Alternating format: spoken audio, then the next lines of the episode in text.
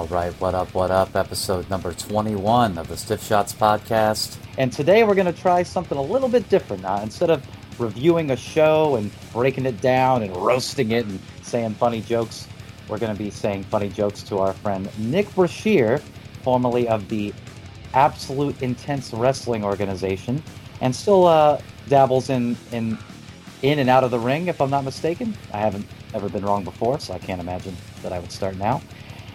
But with me, as always, is Rick Jimenez. How you doing?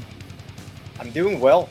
I just had a workout that should have been real stupid and like, oh, this is like a little bitch workout, but instead, it made me feel like a little bitch. My legs are on fire. Rocks the house. Had a great post workout shaking, proteining device. Well, the last two days that I've gone to the gym, I've been having this real problem where as soon as I get there and put my car in park, I'm like, man, I don't want to be here. But then I see the people coming out of the gym and what they look like, and I'm like, well, I don't want to look like them. So then I go inside and uh, then I come outside later Yeah. on. And you and you look better than those people. Yeah, well, at all times, even when I'm. D- donuts or not. yeah, that's what I need. I need the motivation. That's what it is. I haven't had any donuts in, man, it's been a couple weeks, but I did have some cinnamon rolls. I know we don't talk about religion too much on this podcast, but there's got to be a God because I went to Tennessee and there was an all vegan custom cinnamon roll shop called Cinnaholic, and I was putting them down. Nick, you got a Cinnaholic up where you're at? I've never heard of a Cinnaholic. Oh man, you got a franchise one. You got to personally go into business for it. I called Okay. Suzanne at Cinnaholic the other day to talk about franchising one, and she called me, texted me, emailed me, and sent me a message on a socialized media. So they're desperate for investors. But anyway, enough about cinnamon. We'll get back to that later. So we have Nick Brashear, the vanilla fucking gorilla, with us. Pro wrestler, mixed martial artist, all around good guy, Cleveland punk rock enthusiast. Nick, it is great to have you on this very cool podcasting episode show. Ah, thank you for having me. So we've known each other for a while. We know each other through music, but we Right. quickly connected through wrestling. So how long have you been involved in wrestling?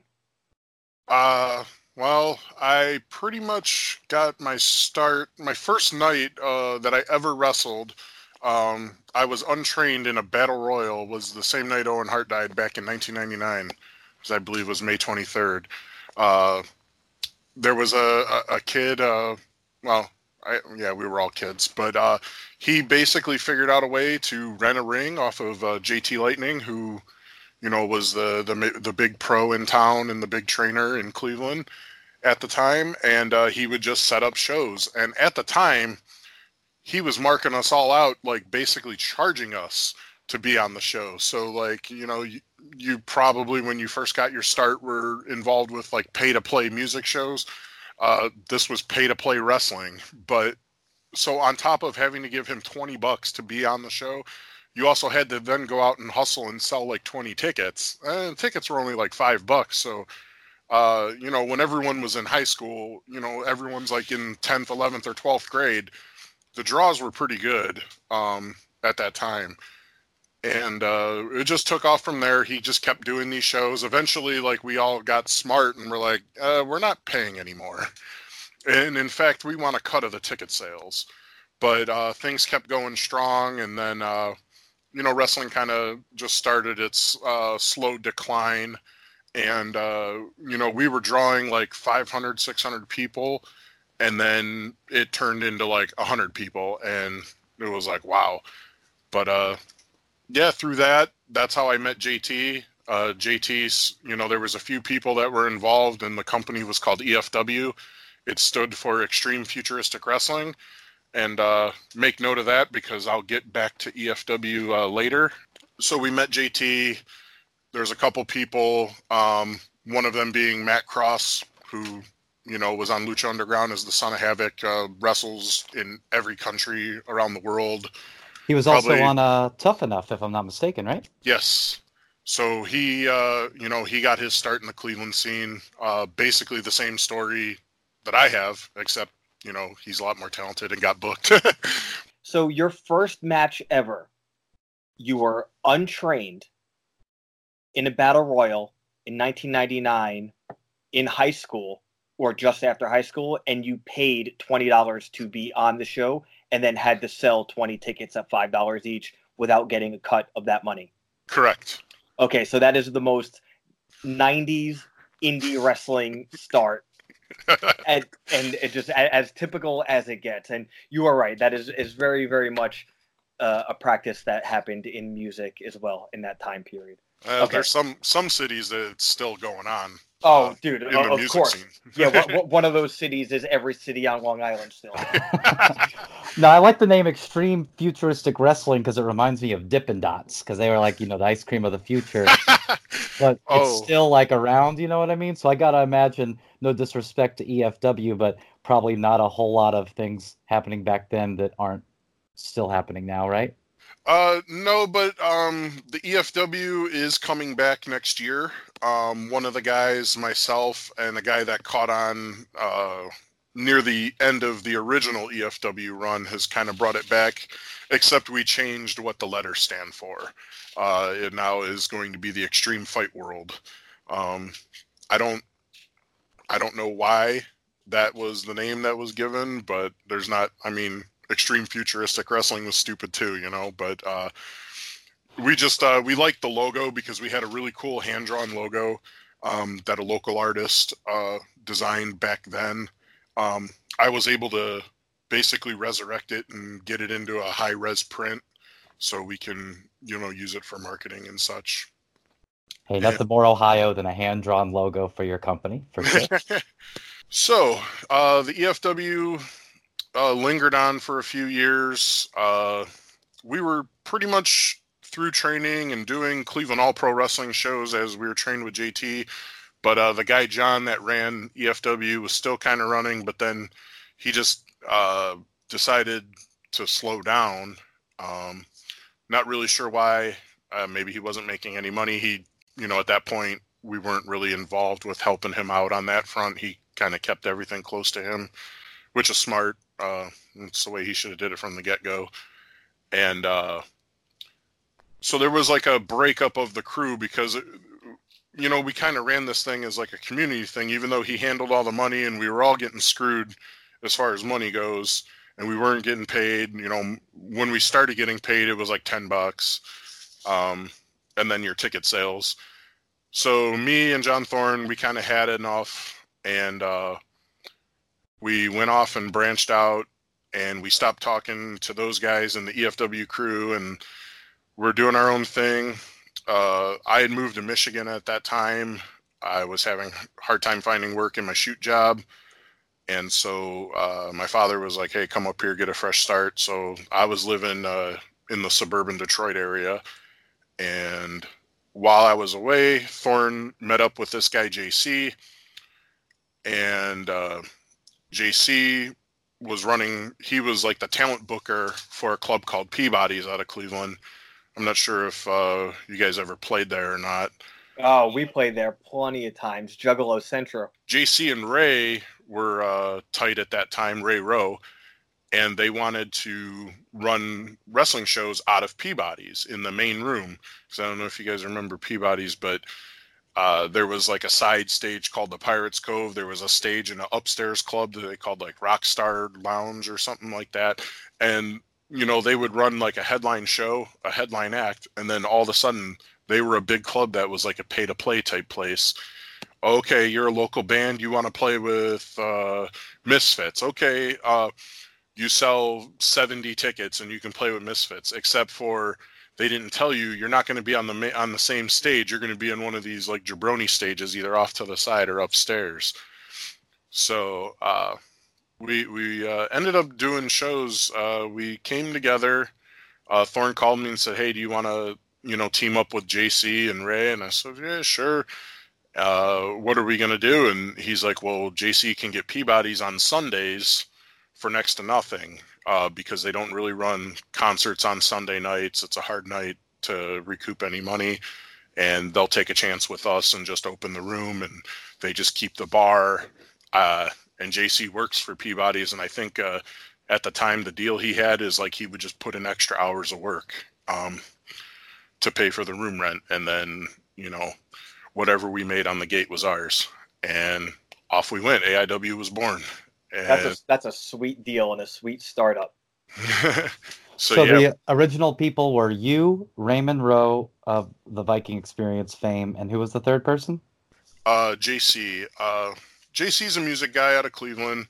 He had a band called Dead Even. I think was probably the the biggest uh, band. They were like a hardcore band. Um, if it really wasn't if it wasn't switched, I've never heard of it. All right. he was real tight with uh, with Dwid and Integrity, and so he'd go out on tour and like play bass with with Dwid, and whenever he would come into the states and play. Um, and uh, he's tight with all the Mushroomhead guys, and that's more metal, but whatever that is. Um, now all his friends are in Mushroomhead. it's like all, like literally like his high school best friends are now like one guy's the singer and one guy uh, and the other guy's a guitar player but you know Hey, what's a what's a good way of making a joke about Super Mario Brothers 2 and Toad being in Mushroomhead? um, why why Super Mario Brothers two? Because he wasn't in Super Mario Brothers 1. Unless he was telling uh, Mario, like, hey, you're not good at this game. Mario. Play more. That's like me saying Sonya. All right. uh, ray rowe kind of was like a he he was around but i wouldn't say he was a like an owner or, anything like that. He kind of like said hey maybe we should book this guy or book that guy but he really just wanted somewhere like a home base to wrestle at and a place to call home at that time. Uh, so he really wasn't uh, involved in any of the business so to speak. But he was like uh, one of the you know he was like jc's like right hand man at the time. He's the, he's a coverage crew guy, is what rumor says, or was a courage crew guy. I don't know if that even is exists anymore, but that's what it, that's what I heard from uh, some dork that I went to a show with two weeks ago. well, I hope he got kicked out when he didn't fight Stone Cold Steve Austin for offering him a beer the other day. so if you go to like bronze uh, like Instagram or whatever, uh, and he's got these like meat shirts or whatever. The guy JC that used to run uh, AIW, and uh, there was another thing called Firestorm Pro Wrestling. Oh yeah, Fire Pro. Not Fire Pro, Firestorm, like the Earth Crisis. Oh, song. oh, like to purify. I gotcha. Yep, hundred percent. That was and uh, that was the uh, the theme song and everything. It was you know a wrestling company based around Earth Crisis lyrics. Sure, that sure is something. All right, so AIW is formed. We got the three to four pillars of the company. And what year is this? Uh, this is 2005. All right. So we ran the first show at Peabody's Memorial Day weekend in 2005 on the Sunday because uh, we, I guess we put pulled one over on the on the Peabody's guys and said, yeah, let's do it the day before Memorial Day on that Sunday, and them not realizing that you know they could have booked music acts in there on Sunday night to make money because you know not many people work on the following Monday being Memorial Day. So it worked out for us because it was yeah we ran it on a Sunday, but it was really like a Saturday, and uh, uh, that only we only got over on them twice though. They uh, they got hip to our action and uh, didn't let us do a third Memorial Day weekend show the, the the third year that we were around. But yeah, we we ran that show, um, packed it. I mean, with the ring you know, you, you guys know how uh, small Peabody's is. I think it was like an 800 count room, uh, but you put a, a 16 foot wrestling ring in there. We put the ring right next to the stage, so you know you only had three uh, sides of the ring that you can stand around, and we just did standing room only. We made it like a concert environment. Uh, we ran the show. We had you know just about everything. We had a gauntlet match. We had a uh, you know, tag team match with guys going crazy. We had, you know, hardcore. Just every every style of uh, wrestling was represented. Most of it was like local guys um, in the Cleveland area at the time. We didn't book any stars. We didn't start booking uh, outside of the city until uh, probably the next year in 2006 is when we started uh, dabbling with uh, booking guys that were like established independent wrestlers or guys from TNA because you could book those guys. But So even with that local talent, anybody of any mention? uh, EC3 was on those shows and Ray. Those are probably the two the two biggest. Um, I want to say we didn't start booking Gargano till 2006. I don't think he was out of wrestling school or ready to do shows in 2005. But I know we pretty much started booking Gargano as soon as we could. Uh, basically, once JT was like, "Yeah, he's ready to go." Um, So you saw something in him that early.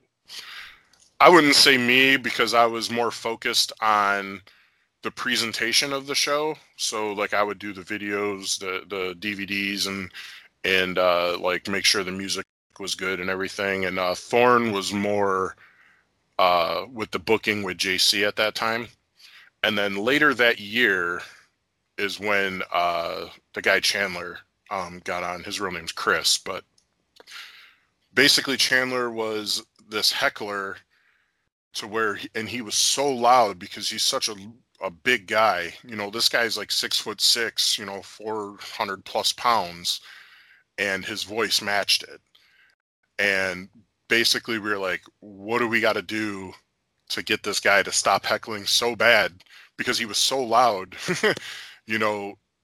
And uh, people would complain, and you know he did not have a good rep at first in the wrestling scene. You know, later on, you know, in in his life and career, you know, things turned around for him, and you know, a lot of people, you know, started, you know, he earned respect. Um, but at first, it was like, we got to get this asshole out of here. So what did we do? We're like, let's make him part of the show, and so we brought him in as the quote unquote owner, and uh, that was the way to get him out of the crowd and uh, messing up, you know, the shows and stuff and heckling them like super hard. So we just uh, put him on the show, and then as time went on, you know, it, it basically he became one of uh, one of the owners of the business, and he was investing money and things like that. Wow, that's fucking crazy. you know, basically that was 2005. You know, Chandler came in at the end of 2005, and then uh, 2006 rolls around, and uh, we're pretty much going to start running monthly. Um, this is also, you know, kind of when the uh, was the last year of doing Peabody's, you know, so basically we get in there whenever we needed. We uh, we started off the first independent guys that we were booking was Colt Cabana and Loki. Um, I can't remember if Loki was already doing TNA or not, you know, because he just bounced around everywhere. Um, Loki was cool as all hell, um, with me at least. I know I know people complain about him, uh, and he has his reputation, but I can't say a single bad thing about him. Um, he was great, easy to you know do business with. It was just pick him up. Uh, he was helping out anybody in the locker room that asked him, you know, if someone was like, "Hey, could you watch my match?" I, he watched the matches, uh, even if people didn't ask him to. He, you know, he gave his insight. He helped me out with uh, my character that I was transitioning at the time, and gave me some advice, and and, and it actually worked. So uh, those were some of the guys. Uh, at that time, also we reached out and started getting guys over from Pittsburgh, and one of them being uh, Sterling James Keenan, who is now known as Corey Graves, another WWE talent. Um, not known for the wrestling. He's the commentator, but you know he he did wrestle. Um, He was the savior of misbehavior at one point, and former NXT Tag Team Champion. so yeah, 2006. You know we're kind of rocking and rolling. Um, we did our one year anniversary show at Peabody's, and then uh, uh, we did some summer stuff. Uh, we started booking at that time another guy that was in WWE for a little while, uh, Tyrone Evans. He was uh, Michael Tarver. Um, he was part, Part of the the original Nexus. Nexus. Yeah. Yep. Uh, you know, he was uh, trying to get work around, and uh, so he, you know, we booked him. Uh, I actually had the uh, uh, the honor of wrestling with him in a match, and I thought it went well. Well, tell me Um, about Michael because he had a he had an interesting run with WWE because he had some sort of um, I don't want to say psychological things wrong with him because that sounds like he was going crazy, but he he had some some turmoil in the company that had his his tenure with them be short lived. But you didn't run into anything that would have been a, a warning sign back when you were working. with him? No, um, people thought he had an attitude, but it was uh, more of uh, like a uh, like a high ego of himself. But I mean, in professional wrestling who doesn't. I, you know, these uh, there's a lot of guys around. You know, I'm I really can't name names, but you know, if you've ever been a locker in a in a locker room, you know, everyone kind of walks around like they're the shit, and they forget that this is, you know, it's not real competition, and so, you know, you can't carry yourself over as like the toughest guy because it's like uh, you know a booker can be like well tonight you're gonna wear a clown suit and and job out in two minutes to you know a, a midget wrestler you know? And you could be looking like hulk hogan you know jacked to the you know, juice to the gills and jacked and stacked. And you know in comes three foot five dude and kicks you in the groin and gives you a stunner and you jobbed out for that night. So yeah, yeah some some that guys sounds familiar. But uh, you know, some people they uh, you know they, they carry them like a high opinion of themselves, and I think that was probably uh, Tyrone's only uh, knock that I could see against him. But like when we worked, everything was cool. He was willing to do everything, willing to take and give, and you know he you know he had requests, but he never came at me in a disrespectful manner. And so I don't you know, a lot of these guys that have reputations, I don't, you know, I don't know if it's just me or what, but I, I did not experience uh, any uh, anything negative, and and Tyrone lasted with us a really long time up until he went to WWE. He wrestled with us for years. Um, and then when he would present ideas, uh, we listened to him, and uh, I think you know we rolled with him most of the time. Uh, he he wanted to do a thing where he wanted to blend MMA into wrestling, and that'll never work. Yeah, it was tough because yeah, he what he wanted to do was like uh, wrestle in rounds, and so he did a match with Eddie Kingston for us. Uh, this was back in like 2007, and they actually had rounds. I think it was like a, a legitimate five minute round where they you know worked a match and they got you know their 60 second break in between and. Uh, I you know I can't remember the outcome. I, you know I got the tape somewhere, but you know that was the style of match. Uh, I think it only lasted that one show, and then we moved on to you know letting him do his thing. But he always cut good promos. But uh, you know some of you know he's uh, documented some of his uh, things with uh, where his mind was when he was in WWE. I you know he did a really good uh, podcast with Colt Cabana on that one where he talked about you know, being suicidal, being homeless before he got into WWE. I think even when he was in Florida, you know, he was uh, living, you know, rough. He didn't have a home, or he was couch surfing, or living in a car. So did Colt uh, sue him afterwards, also? uh, probably not. All right, so we got the the first year goes by. We're no longer at Peabody's, but we're starting to get some bigger names in. Also starting to kind of breed our own talent that's going on to do bigger things. Michael Tarver, you mentioned also, uh, you know, of course, at this point, I think Derrick Bateman has become, or EC3 has become Derrick Bateman in FCW.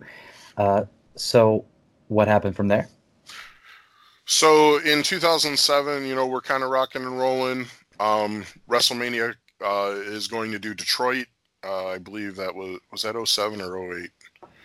Uh, WrestleMania 23, I believe uh, whatever year it was. I I want to. It was 2007. I'm sorry.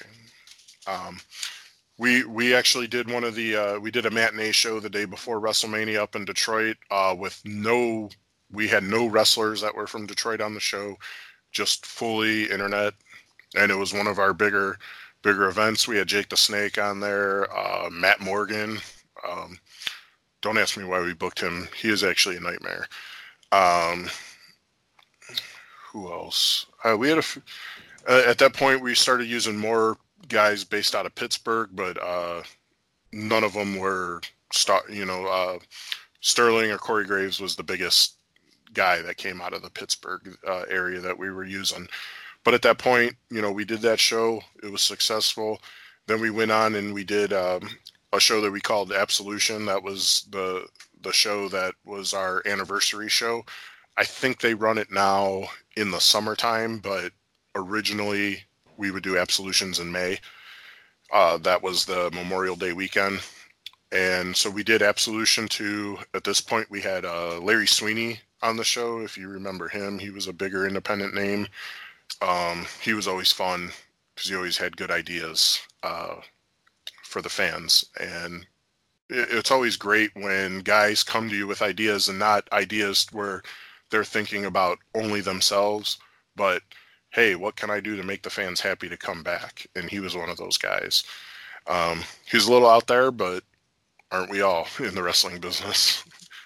And uh, so we did that show, and after that show is when we had our big first issue, and that was JC and John Thorne were no longer getting along, and JC wanted to get out, and eventually we had a split, and we the original deal is we we had bought a ring together. It was Thorne, myself, and JC put in for the ring. Chandler at this point, we Chandler was around, but the, he this was before we considered him an owner, so he had never put in on the ring.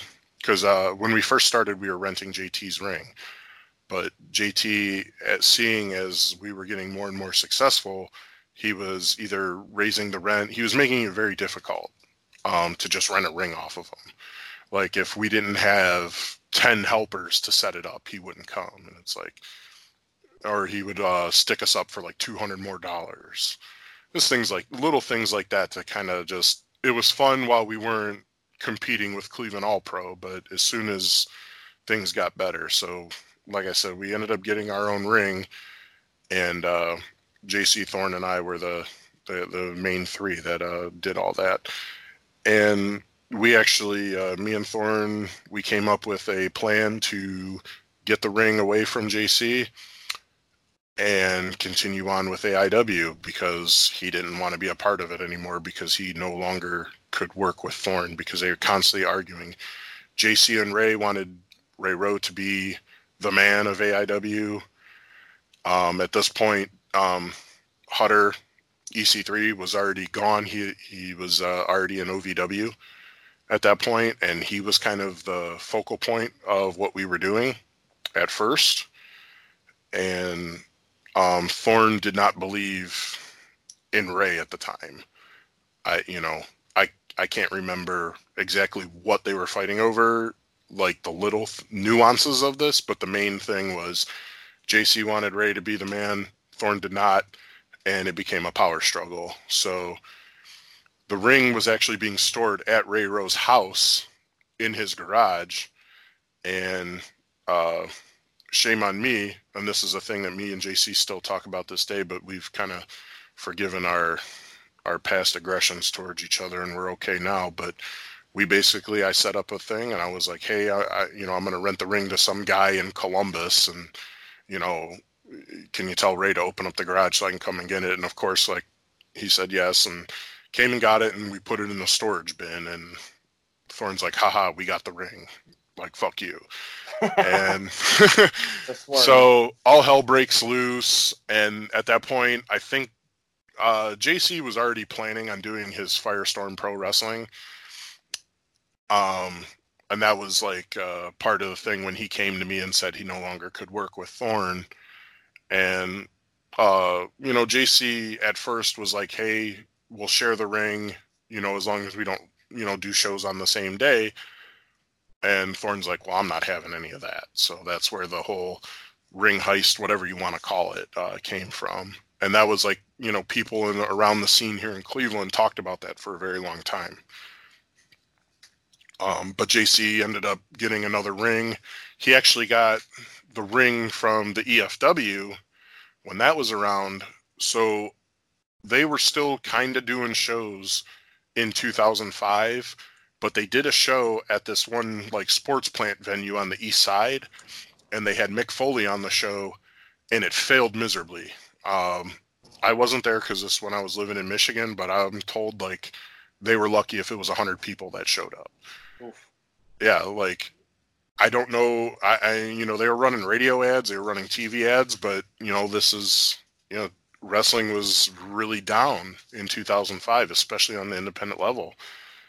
And you know, the bigger independent companies were surviving solely on like DVD sales online, like your IWA Mid South, and it's like because you'd you'd get a DVD of those uh, shows and you'd see like 20 people in the crowd and people would be like uh, ian how how are you surviving he's like because everyone buys the video you know, across the country.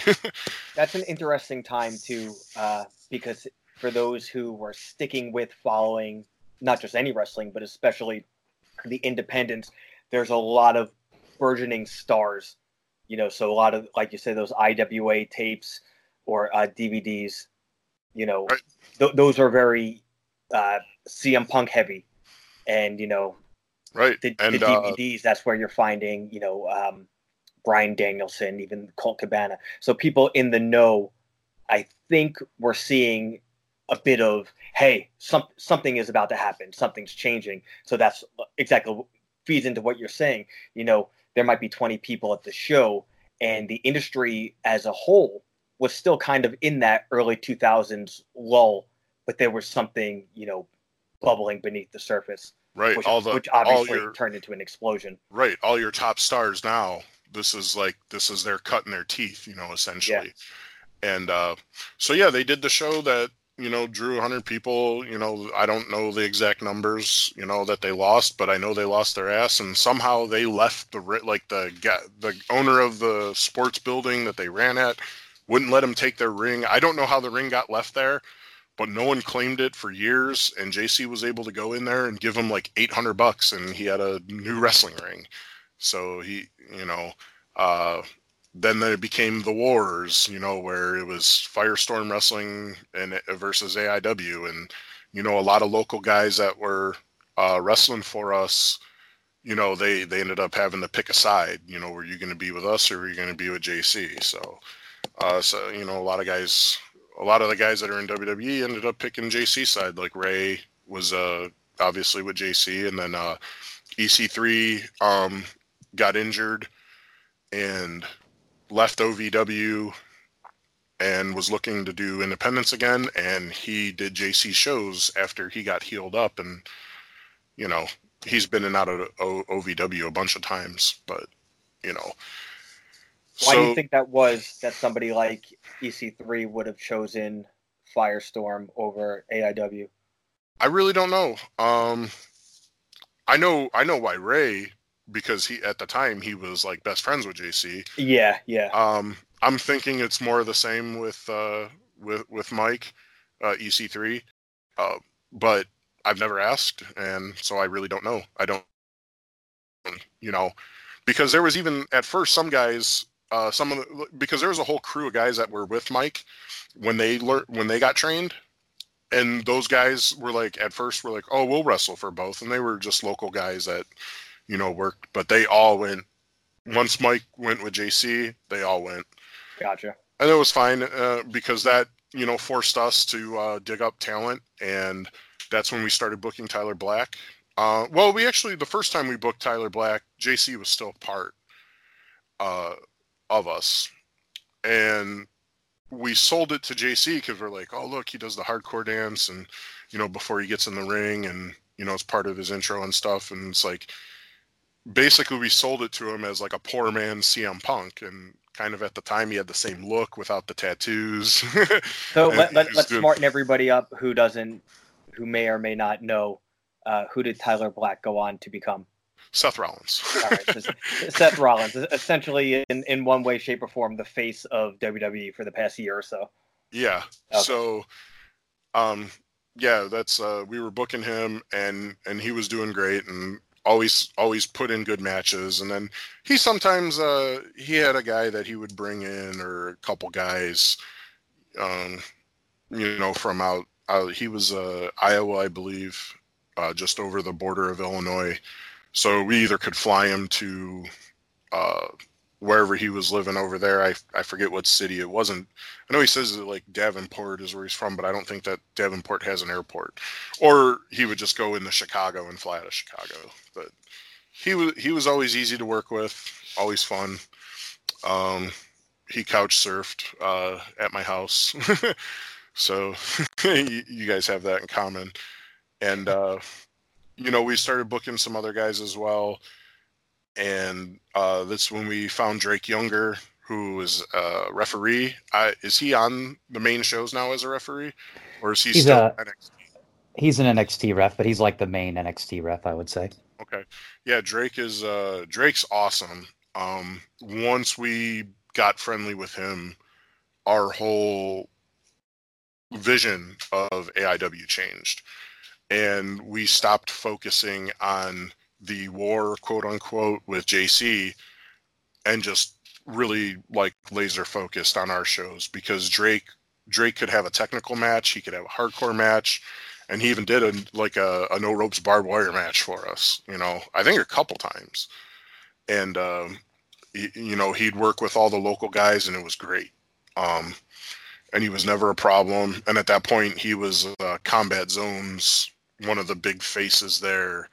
Uh, you know, and people, he had a big following from that. And then, you know, he had started doing IWA Mid South. And so when we started having Tyler Black on the shows and Drake Younger on the shows, that's when we got in with Smart Mark Video and they're starting to sell our DVDs and, you know, thing, things just online our online presence started taking off from that and we were still able to mix in the local cleveland guys um, with these you know with these more uh, national stars.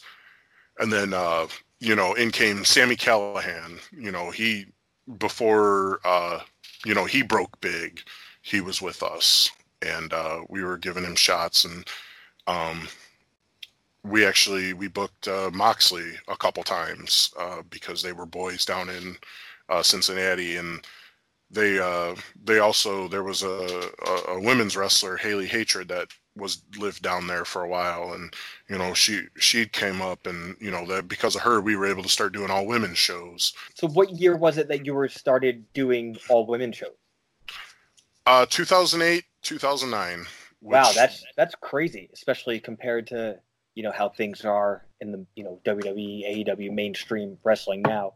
Um, right. It, it's still somewhat new, you know, past two or three years where women are being featured in the same right. way men are. So to think that you guys were doing that uh, 11 years ago, yeah, we weren't. I wouldn't say we were like trailblazers or anything because uh, Shimmer was already a thing at that point. And uh, oh, what's the one out of New York? Um, there was Shimmer and there's another one that was like a like actually dedicated all women's. I, I but I, I, think there's a difference between an all women's wrestling company as opposed to a men and women's oh, wrestling oh, okay. company that's doing a show focused on the women. I okay, think, yeah, um, yeah. That, so that, that is okay. pretty forward thinking. So, yeah. and to put it in perspective, that year, 2009, the WWE WrestleMania women's match for WrestleMania was an all female battle royal that was won by Santina Marella. So. Uh, right. No, that's like they still had the Divas Championship, and it was still, you know, uh, I'm not going to put down the the, the workers because they were doing what they were doing, and you know they had a job and they did their job, but it wasn't like it is today, where it's you know these women are more you know into the wrestling not just uh, the show of it you know the, these are these are tough ladies that are mixing it up and it's you know you got you got women that were fighters you know making a name for themselves and stuff like that. And and uh, if you ask me i think it's because of the the mainstream success of women's mma that was able to kind of wake the bookers up and the powers that be to say okay let's put the ladies out there and not do pillow cat fights and mud wrestling or whatever you know stupid gimmicks let's have them go. And you know uh you know hats off to all the ladies that are kicking ass and taking names because they stepped up and they did it you know? And it just goes to show that yeah we we can be progressive in this world and we don't have to be shitheads you know but yeah, the uh, the all women shows did pretty good. They were uh, big DVD sellers, and uh, you know things took off from there. And uh, we're still going pretty strong at this point. This is uh, you know kind of my downtour uh, downturn though. When I started like second guessing, I think I, I think it was more just me being burnt out um, because of the things, the war with JC, and you know some of the more local guys that we were booking uh, were becoming pains in the neck, and I just I got tired of dealing with it. And long you're story working, short, you're working in the ring at this point still as well, right? Yes, yeah. You know, I'd always, you know, I never put myself in, you know, there I never would put myself in like main events. I was never that kind of guy. I always thought that was just real dishonest. But yeah, you ask me now if I run a show by myself, I'm the fucking main event. I'm I'm I'm going against every star. It's the way that it should have been. but uh, you know, because that's the way you learn the best is to to work with the best. So, but at that time, you know, that was my philosophy. Is I just didn't want to be known as the guy that would shell out money and you know, book himself against the star because you know we had plenty of guys do that and they were, you know, awful. And I wasn't the greatest wrestler, but I was very competent, and you know I can work a match with anybody. And uh, you know, I like I said, I, am a very middle of the road guy. You know, I can I can do some things, and you know, I you know, I never had my opportunity, but I never asked for an opportunity either. So, you know, uh, any failures of my wrestling career is my own fault. I, I'd like to think though when uh, when I did when I did work bigger matches and I did some cool stuff that some people you know might remember, maybe not. I don't you know whatever. But uh, around well, 2009, I, I just uh, that's when I started uh, transitioning into MMA training. So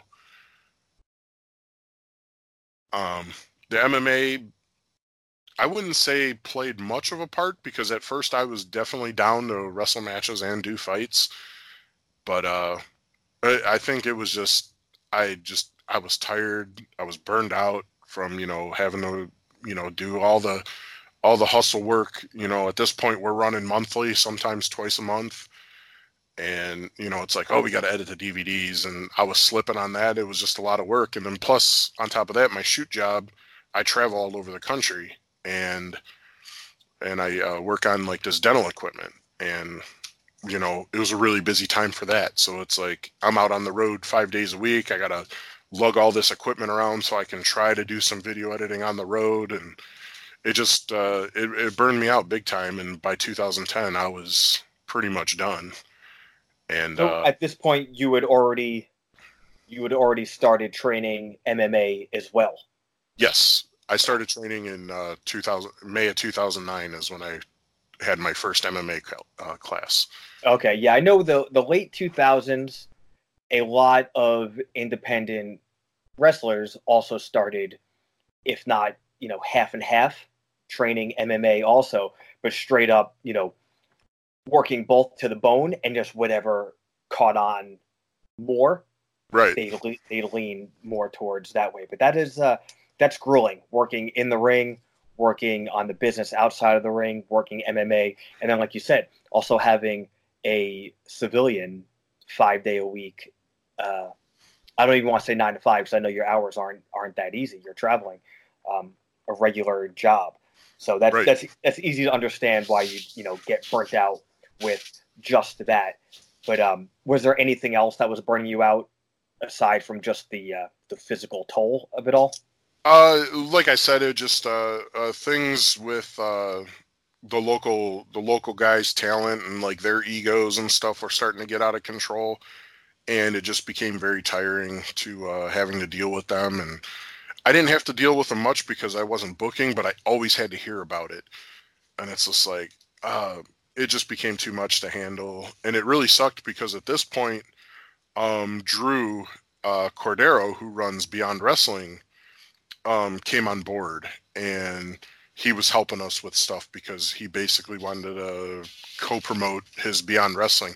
Now at the time, Beyond Wrestling was just he was like taping it. It was like Wrestling Fight Club. So if you look at any of the early Beyond Wrestling shows, if you want to call them that, the audience is other wrestlers. And so he would have these matches take place in front of just the other wrestlers. And that was like his thing. And we used to kind of shit on it and go, man, this will never work. And it kind of did because now he's one of the bigger promoters in the country. And, uh, you know, he, he, he moved back up to the, uh, I think he's in Rhode Island and he's got that whole area like Rhode Island, Boston, whatever. And he's running live shows and he's had a lot of guys, you know, come through Beyond Wrestling you know that have that have gone on and uh so he was in with us and you know he was starting to like invest a little bit here and there in some of our production and uh, you know, he was kind of the same thing where he was really testy with like Chandler and Thorne, and he ended up, you know, kind of just splitting away, and that was like the last straw for me because I really liked Drew, and I was just like, this guy is extremely valuable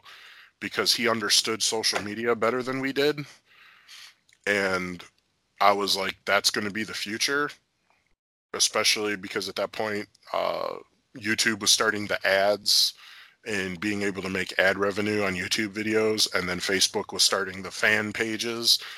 And I'm like, this guy is keyed into all this where we don't have time to learn this. Like he kind of already knows it. And, you know, why would you guys kind of kick him out, so to speak? Come around 2010, I was getting ready to have my first MMA fight. We had a show booked like two weeks before, and it was just a bar show. It was a paid show it, it, it sucked, and that that was my last AIW show. Um, I didn't end up doing the September date, which was at a much better venue, and uh, my match is nothing to speak highly of. It was like a five man tag match, and uh, I really didn't do anything in it, and, and nothing memorable uh, was from it. And then uh, at that point, I was still cool with the guys and I was like loaning some of my equipment, but they were, you know, I was weaning them off and they were doing their own thing and they pretty much scrapped all the production that I had bought into to to start like the lighting and stuff like that and they were like, "Eh, we don't need it." And I was like, "Okay," but I was still filming the shows for him with my cameras and uh, it was cool, but then uh, the big breakup happened uh, a couple months later. Uh, would be like the last time I talked to Thorne, and that beef was basically it was something outside of wrestling, but kind of caught in the middle of something that that you didn't do, but it took place in your house. So all of you kind of separated at that that point. But at that yes. time, had you already kind of n- separated yourself from AIW, or that was the yes. straw that broke the camel's back? No, I was already I was already out. But like I said, I was going to the shows uh, you were still I, contributing in, in ways that you could because you still felt connected to it, but after this, exactly, happened, you had no emotional connection to it at all. If anything, right. bitterness towards it. Exactly. I gotcha. Exactly. All right. Now I know that AIW has had other controversies with wrestlers specifically. Um, you know, I think of Matt Riddle being one, and also uh, I know Sid Vicious also had a some sort of public issue with them. Were you still in the company during those times, or that was way after you were gone? Oh, that's way after. I heard the Matt Riddle stuff, and you know what? It was funny because I go, what he's describing is spot on how we used to roll. So, you know, I, I even there's the one time I listened to like a John Thorne interview when he rebutted what Matt Riddle said, and I go, John Thorne, how can you rebut any of this? This this sounds exactly right. You know, wrestlers drinking in the locker room, like that was, you know, we were the party wrestling company, and that's why people liked us. You know, uh, kudos to Matt Riddle. You know, he's kind of got the reputation of like this party guy himself, and you know what? He came off as all business to me. You know, this is just me from seeing the outside and what they did. Um, I don't know anything about the Sid Vicious thing. I guess he decided to no show, and they, well, softball season had just started. yeah, something like yeah, you know, Sid was being Sid, I guess, but I yeah, I can't really say much for that because I don't know. And we we've had guys. We were I was supposed to wrestle Kamala because I used to do this character called the Savage, and it was basically the white Kamala, and I dress you know in the cheetah print like singlet and you know act act like a goofball like I was a beast man or something. And uh, we were going to have a match, and uh, yeah, Kamala no showed us. He didn't get on the flight. He's like, "Oh, I left my ID in my pants," and we were naive uh, at the time. But of course, like I learned uh, shortly thereafter, working my traveling job, that you can fly without an ID. You just have to go through hardcore security. You parted ways on on bad terms, and it from what you said at the beginning, uh, you know, you still haven't gotten back on good terms with not only AIW but the the wrestling business as a whole. But I know recently, or I shouldn't say I know, but I feel like recently you have been trying to kind of ease your way back into it? You mentioned at the beginning that you do miss it. So are you thinking about getting back into wrestling itself, like being in the ring, or just being Yes. a fan? What is it that uh, excites you now about Uh, wrestling? You miss? Everything. Um, I you I did go to the All In show um in Chicago with uh, my buddy Scott, and uh, we checked that out, and it was really cool. And you know, I'm kind of like super super like hands off like casual fan. Like if I I'll see a match every now and then, I'll go, oh, that was cool.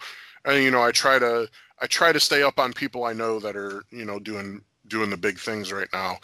But um, you know, and I'm kind of excited. I haven't watched any of the AEW like pay per view since they've become AEW, but like I'm actually excited for tonight. Uh, I'm actually going to sit down and watch that and see the competition. I'm like, oh, this could be really cool. So that's kind of brought me back in. Um, I'm pretty much retired from MMA. I might do one more fight because of I- I'm just old. You know, I'm 38 now, and uh, to be a professional athlete, that's you know wrestling's one thing you can take care of yourself in certain ways. Mma is 100% imp- unpredictable you know so if my knee is on its way out i can't protect that like i can in pro wrestling.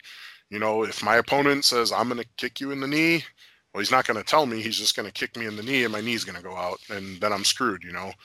So i'm i might do one more fight next summer and uh, just trying to see if I can make another run and just have some fun. I'm not looking to do, you know, Friday, Saturday, Sunday bookings every weekend. Uh, you know, one or two matches a month is good for me. So I've reached out to some promoters. I got to put together, you know, my resume again and, you know, things like as if I was a rookie because I wasn't that well known.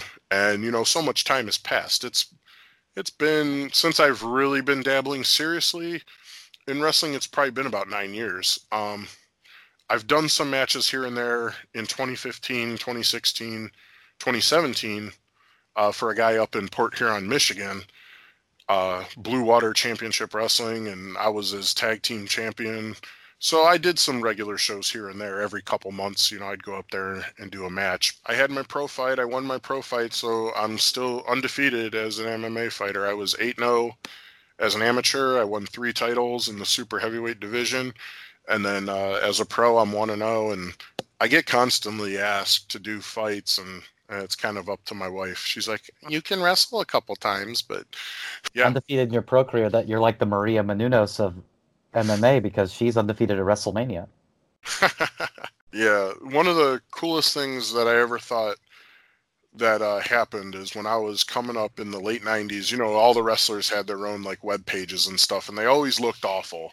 And one of the coolest websites content wise, but worst looking websites was Chris Jericho's. His his website looked straight out of Angelfire, but it was he had a database of all of his matches where he kept track of who he worked with, you know what happened you know the outcome. I think he even got like the times in there as well and the dates you know of course the date but i wish i would have done something like that and that was actually uh, one thing that jt lightning did. Uh, he had a notebook of of his whole wrestling career where he wrote down you know date time whatever opponent and i wish i would have did that. There's a couple sites out there that have some of my stuff because they followed like AIW DVDs, but they don't have everything. I, I, I'm I'm trying to you know branch out. I, I've heard back from a few of the promoters, a couple guys in Ohio that are uh, respected promoters outside of you know outside of the Cleveland area. There's not much going on in Cleveland other than AIW. There is some stuff, but it's uh, one has decent workers but doesn't really draw, and the other is like uh, it's the most outlaw of the mud shows. In fact, uh, they've been featured multiple times on the five dollar wrestling. Uh, Gmo and Psycho Mike, uh, uh, and they were always nice to me. I don't really have anything bad to say, but they use a lot of untrained guys and stuff and put together these shows, and uh, they can be pretty bad. I used to I used to do some work for on those shows, but they'd always put me with like trained guys. So, Gotcha. uh, but those shows can get pretty brutal. They'll the untrained guys do the you know they do the hardcore and they go for it. And I mean this looks like tournament of death. You know uh, what's Combat Zone's deathmatch tournament? It looks like that, and it's these dudes that are not really trained, they just go in there and just maim each other. And I I like a good death match as long as it's like, you know, I like the 1995 Cactus Jack death match. I don't like the 2008 Tournament of Death. Like dudes are putting syringes through their cheeks. That grosses me out. And well, I mean, th- there's, you know, you know, and I know, and hopefully our listeners know. There's those are worlds apart. You know, you put a Japanese death match, and it's it's wrestling. It's death right. match, but it's wrestling. Where right. a lot of the stuff that you're referring to, and even now, and you know, hey, it's just my opinion. That's not my shit. But there, for some fucking strange reason, there's a market for that. People yeah. love seeing, you know, two civilians that have no business being in a fucking wrestling ring, you know, uh, in any way, shape, or form, not physically or mentally, um, go in a wrestling ring and rip jorts and just fucking throw exploding basketballs at each other. Yeah, I mean that's the thing is, uh, you know, you you watch like the the IWA, the famous deathmatch tournament with Cactus Jack. They're working the, you know, there's the barbed wire board, there's the the bed of nails, but they work it, and it's like they don't just slam, you know, they don't just pick it up, slam the guy, and call it a day. I feel like the deathmatch tournaments now, that's all they do. And, you know, you have to one up it every time. So it's like now guys are taking weed whackers to the stomach and, you know, like I said, the syringe through the cheek and like actually squirting water out of it. You know, it just, it, it, it's insane. Like the, the guys that are, and it's just like, you know, you probably could get the same reaction from the fans. Maybe not though, because maybe that's the market is they want more gore, more guts, more blood. And that's where I first saw the syringe thing and I was like, Nope, I'm out. Yeah. I was like, that's too much, man. And I'm you know, and you're talking to a guy who I I got into wrestling because of ECW. Like yeah, I used to watch as a kid. I used to watch WWE. I was never a WCW guy.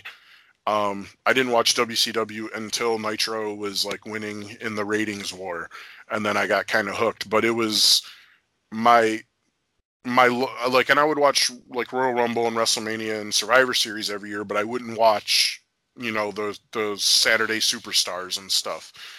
And uh, what really brought me back in was like, oh, I picked up a, a Mark Mag, you know, at, at the magazine stand in the mid '90s, and it was Pro Wrestling Illustrated but they had a couple articles on like WWF guys and WCW guys, but they featured ECW, and that's like all they talked about. And I'm like, what the hell is ECW? Well, here I'm, you know, I'm having a sleepover with one of my buddies, and uh, and what's that? Nothing. Go ahead. Oh, and uh, we turn we're like watching the TV Guide channel if you remember that, and we see sports. We had Sports Channel on our cable system, and at 2 a.m. on Friday, Extreme Championship Wrestling. I go, that is the thing that I read about in my uh, in my magazine. I was like, we got to watch that tonight. So we like forced ourselves to stay up, you know, drinking you know cokes and, and eating candy and whatever, and like we watched it, and that was like that changed my life. The first episode I see, you know, it's the Dudley Boys but it wasn't Devon and Bubba Ray. This is uh no, it wasn't even the Dudley Boys. It was uh this is when uh Devon Dudley was like the the like throwaway guy. And I think it was him and someone else and they were in the ring and then you hear Natural Born Thrillers hit or Natural Born Killers, whatever, you know, New Jack song, and you, here come the gangsters with like the garbage can full of weapons, the whole nine, and I'm like, this is my shit. I I found my calling in life. I was like, this is the greatest thing I've ever seen. And then like it's filmed at ECW Arena, so of course like New Jack does the ta- you know the table spot where he jumps you know ten foot high on the divan on the table, and I go, I this is blowing my mind. And from that point on, I figured out how to uh, program my VCR. And if I didn't stay up, you know, I video I taped uh, ECW every week, and I still have those VHS tapes of when I taped it like every week. I have like six or seven of them, and I just the, all they say on the spine is ECW one, ECW two. Yeah, yeah. I, I think a, a, lot of us felt like that, especially coming from you know hardcore and punk and metal and such. Seeing right. ECW for the first time was kind of like the equivalent, you know, of, of moving on from mainstream music to more underground music, and it kind of strikes a nerve. I actually uh, just got rid of my ECW VHS you know, directly from the in New York, it was the MSG network at 1 a.m. on Saturdays um, or Tuesdays. Um, yeah, I just got rid of mine somewhat recently within the last year or two.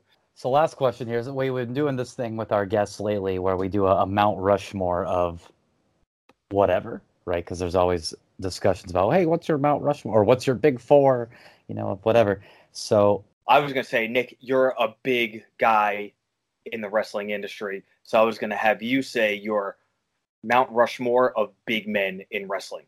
This is always a, a hotly debated topic, especially because people's definitions of what makes a big man in wrestling, you know, to begin with. But um, to me, I feel like it's it's fairly obvious what makes a big man as opposed to what is a large wrestler. So, in your Right. opinion, the Mount Rushmore of big men in wrestling. Well, Vader and Bigelow, um, for sure. Um, I don't think anyone would dispute that, and if you do, I'm just gonna have to call you a jabroni.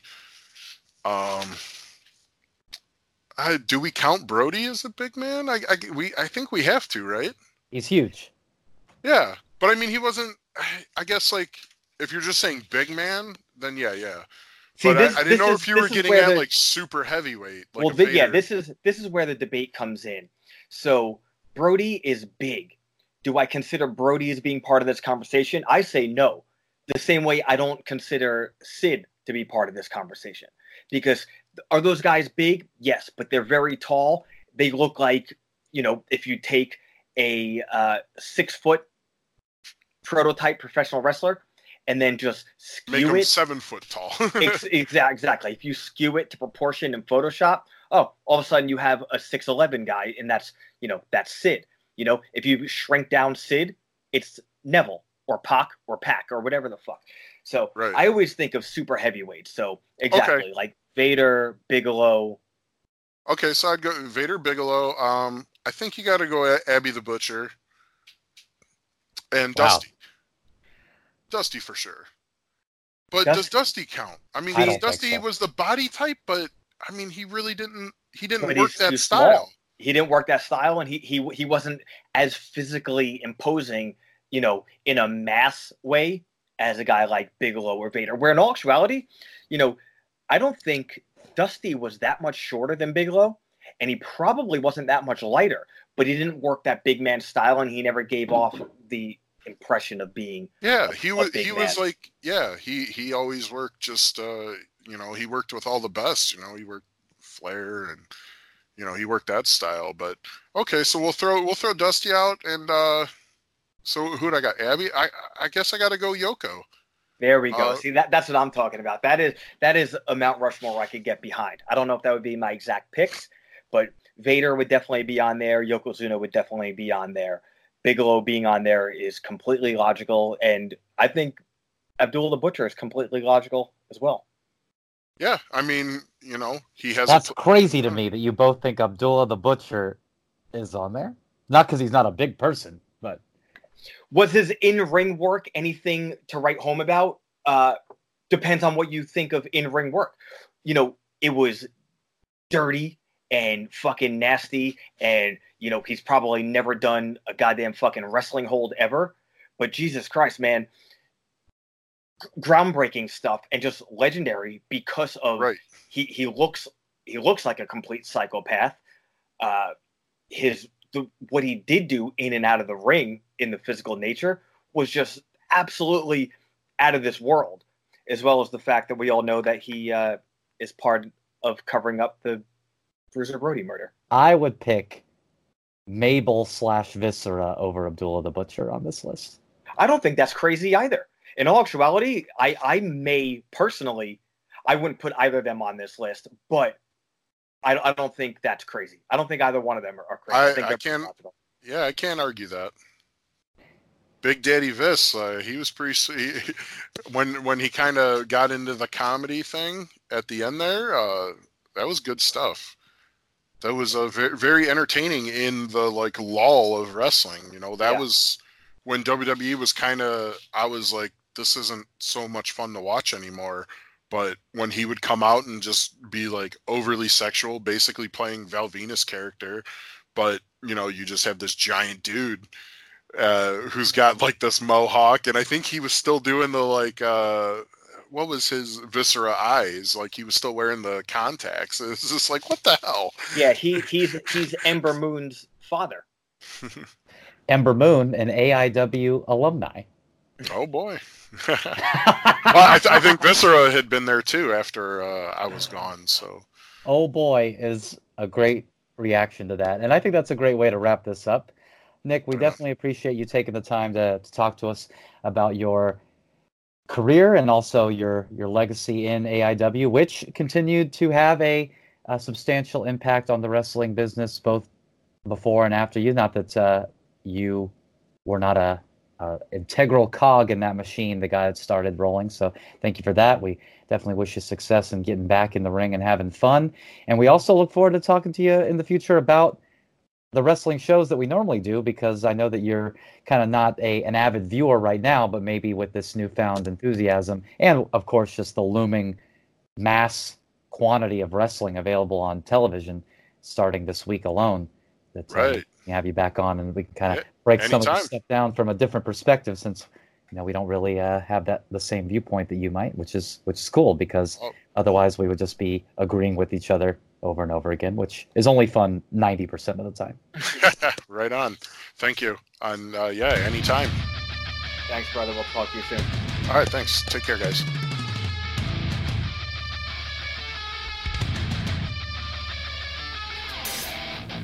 All right, we want to thank Nick Brashear for joining us once again to discuss AIW and his career. You can check out AIW on AIW Wrestling on YouTube.com if you want to go back in the archives and check out some of his work. But if you want to check out some of our work, it's coming up. We'll be discussing the upcoming Hell in a Cell pay per view as well as uh, comparing and contrasting the ongoing NXT versus AEW programming on the Wednesday nights. So until then, there's only one thing you need to remember this week, and that is that Rockstar rules. We'll see you up there. Bye. Bye.